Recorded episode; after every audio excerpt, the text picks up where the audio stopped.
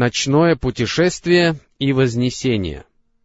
На этом этапе призыв пророка, салаллаху алейхи вассалям, который был отмечен и успехами, и гонениями, когда далеко на горизонте стал пробиваться слабый луч надежды, случилось то, что впоследствии получило известность как «ночное путешествие» — «Исра» и «вознесение» — «Мирадж».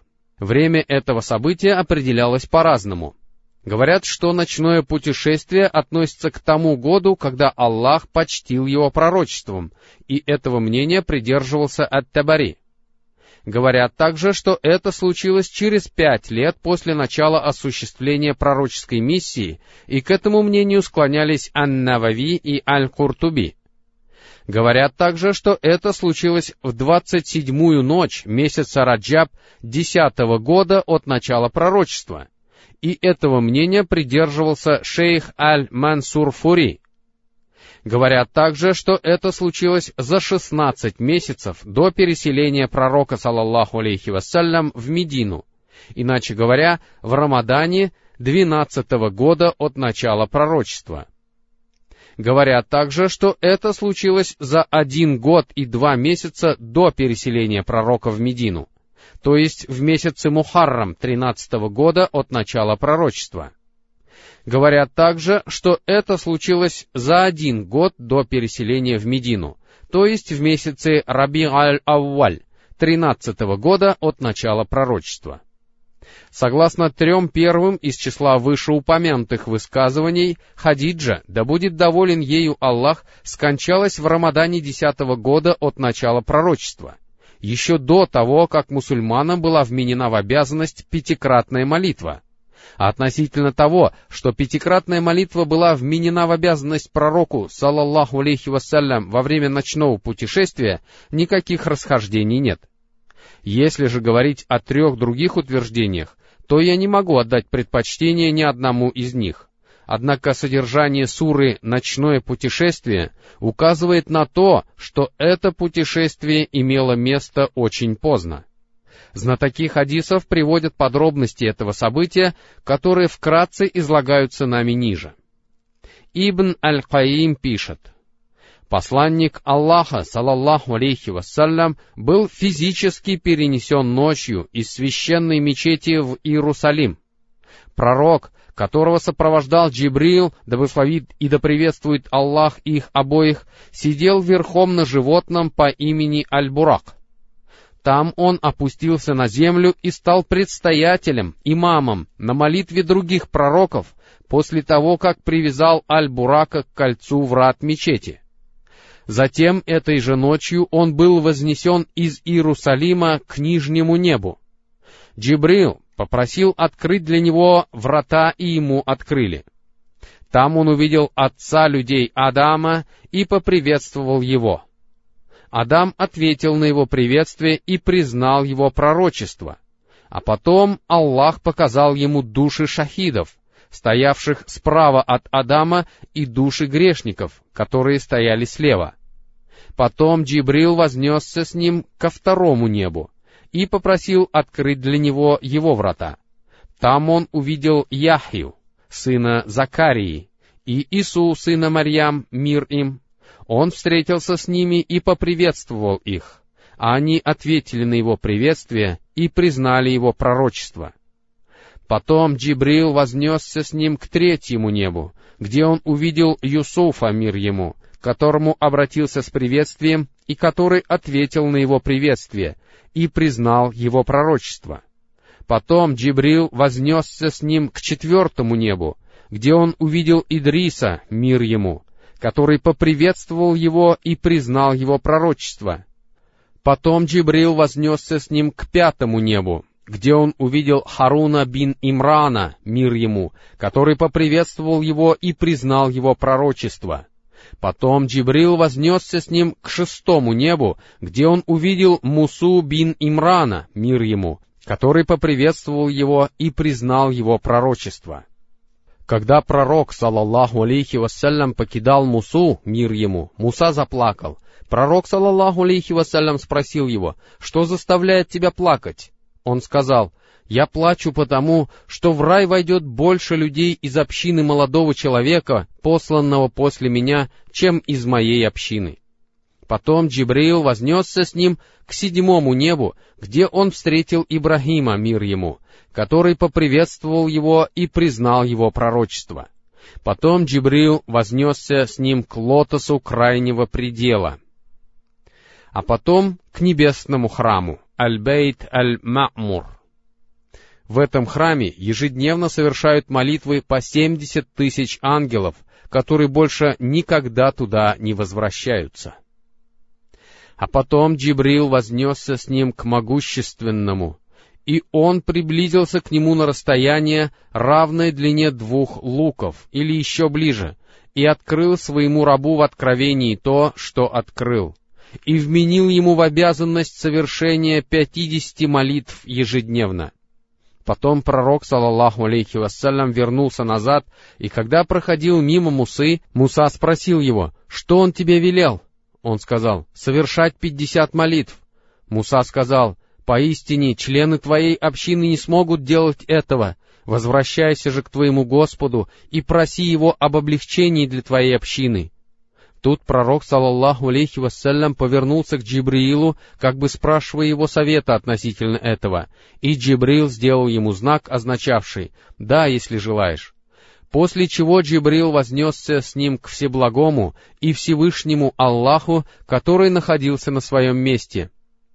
Так сказано в некоторых версиях этого хадиса, приводимых Аль-Бухари. И Аллах уменьшил количество обязательных молитв на десять. А потом пророк, салаллаху алейхи вассалям, спустился, пришел к Мусе и сообщил ему об этом. Муса сказал: «Возвращайся к твоему Господу и попроси его об облегчении». И пророк, салаллаху алейхи вассалям, продолжал возноситься к всемогущему и великому Аллаху и возвращаться к Мусе до тех пор, пока Аллах не велел ему совершать пять молитв. После этого Муса снова посоветовал ему вернуться и попросить об облегчении. И тогда пророк, салаллаху алейхи вассалям, сказал: «Я стыжусь Господа моего, и я соглашаюсь и подчиняюсь».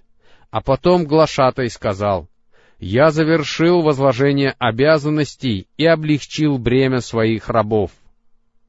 Далее Ибн аль-Каййим упоминает о расхождениях во мнениях относительно того, видел ли посланник Аллаха, салаллаху алейхи вассалям, своего Всеблагого и Всевышнего Господа, и приводит высказывание Ибн Таймии по этому вопросу, изучение которого показывает, что видение Аллаха воочию пророком, салаллаху алейхи вассалям, ничем не подтверждается, и об этом не говорил никто из сподвижников. Если же говорить о словах Ибн Аббаса, да будет доволен Аллах ими обоими, о видении вообще и видении сердцем, то первое не исключает собой второго.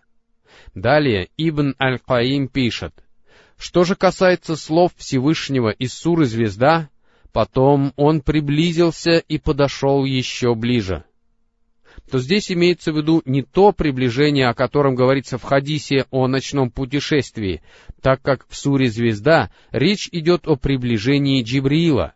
На это указывают Айша и Ибн Масуд, да будет доволен Аллах ими обоими, а также общий смысл аята, тогда как ясно, что под приближением в рассматриваемом нами хадисе подразумевается приближение Всеблагого и Всевышнего Аллаха. А в суре «Звезда» об этом не говорится, но указывается, что он видел его в другой раз у лотоса крайнего предела.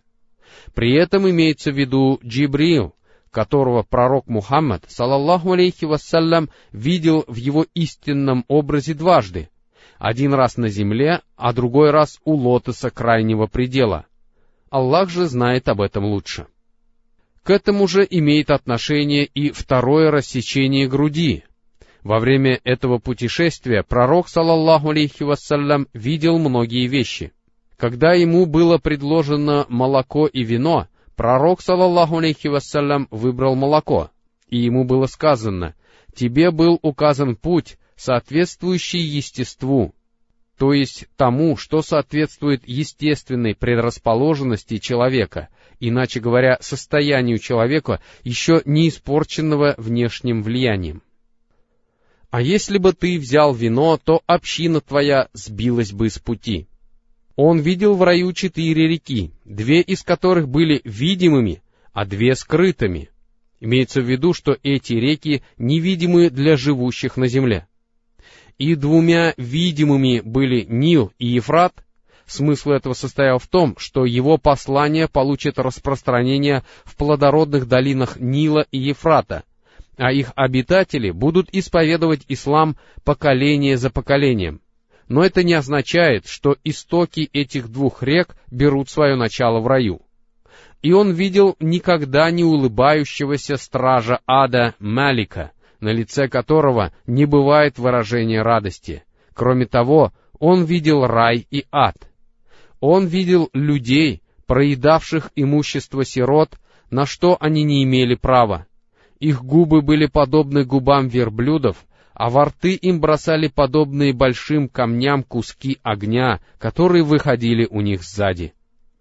И он видел ростовщиков с огромными животами, из-за которых они не могли сдвинуться с места, и когда людей из числа приспешников фараона вели к огню, те проходили по ним, топча их.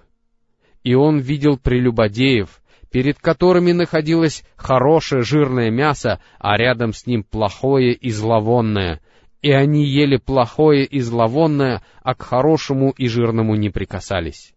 И он видел подвешенных за соски женщин, которые приносили мужьям рожденных не от них детей.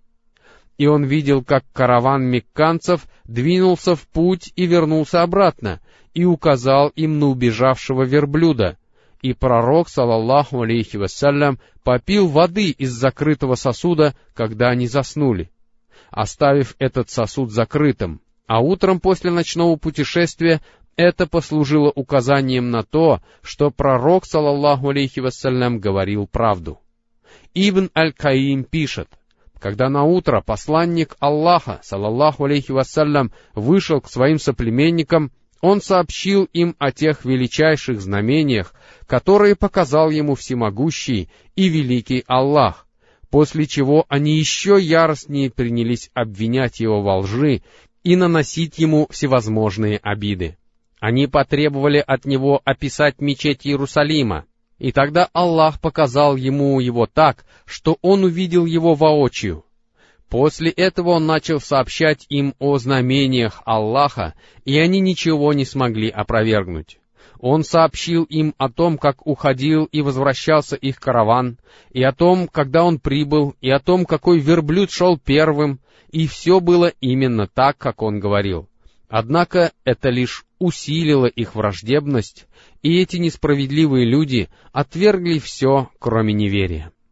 Сообщается, что Абу Бакр, да будет доволен им Аллах, получил прозвище «правдивейший» по той причине, что он поверил сообщению об этом событии, тогда как курайшиты объявили его ложью.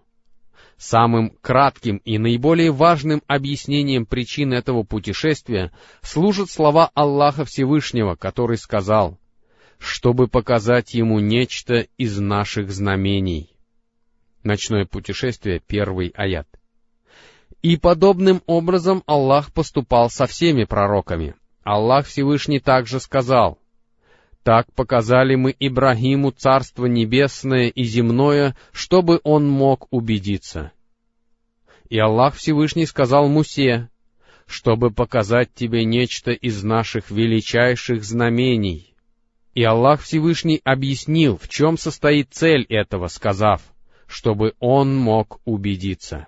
После того, как знание пророков начинало опираться на видение знамений воочию, больше уже ничто не могло поколебать их убежденность, так как с видением воочию не могут сравниться никакие сообщения. И после этого они оказывались способными переносить на пути Аллаха то, что было не под силу другим, а все силы мира этого по ничтожности своей представлялись им чем-то вроде комариного крыла, и они не обращали внимания на обрушивавшиеся на них испытания и мучения.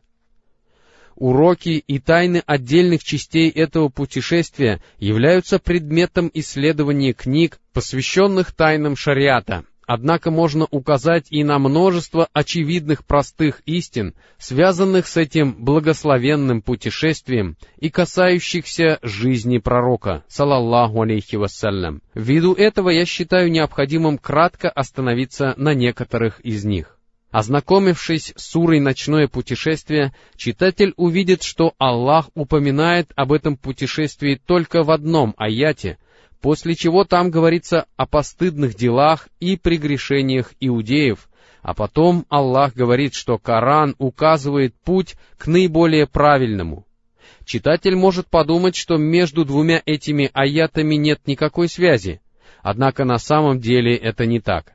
Поскольку целью путешествия являлся Иерусалим, это указывало на то, что отныне по воле Аллаха положение имама всех людей займет посланник Аллаха, салаллаху алейхи вассалям, под властью которого окажутся оба центра призыва Ибрахима, мир ему. И это служило указанием на то, что настало время перехода духовного руководства от одной религиозной общины к другой, к той общине, которая должна была стать источником благочестия и блага, и посланнику которой будут ниспосылаться откровения Корана, ведущие к тому, что является наилучшим. Однако как могло перейти к ней это руководство, когда посланник, изгоняемый людьми, скитался в горах?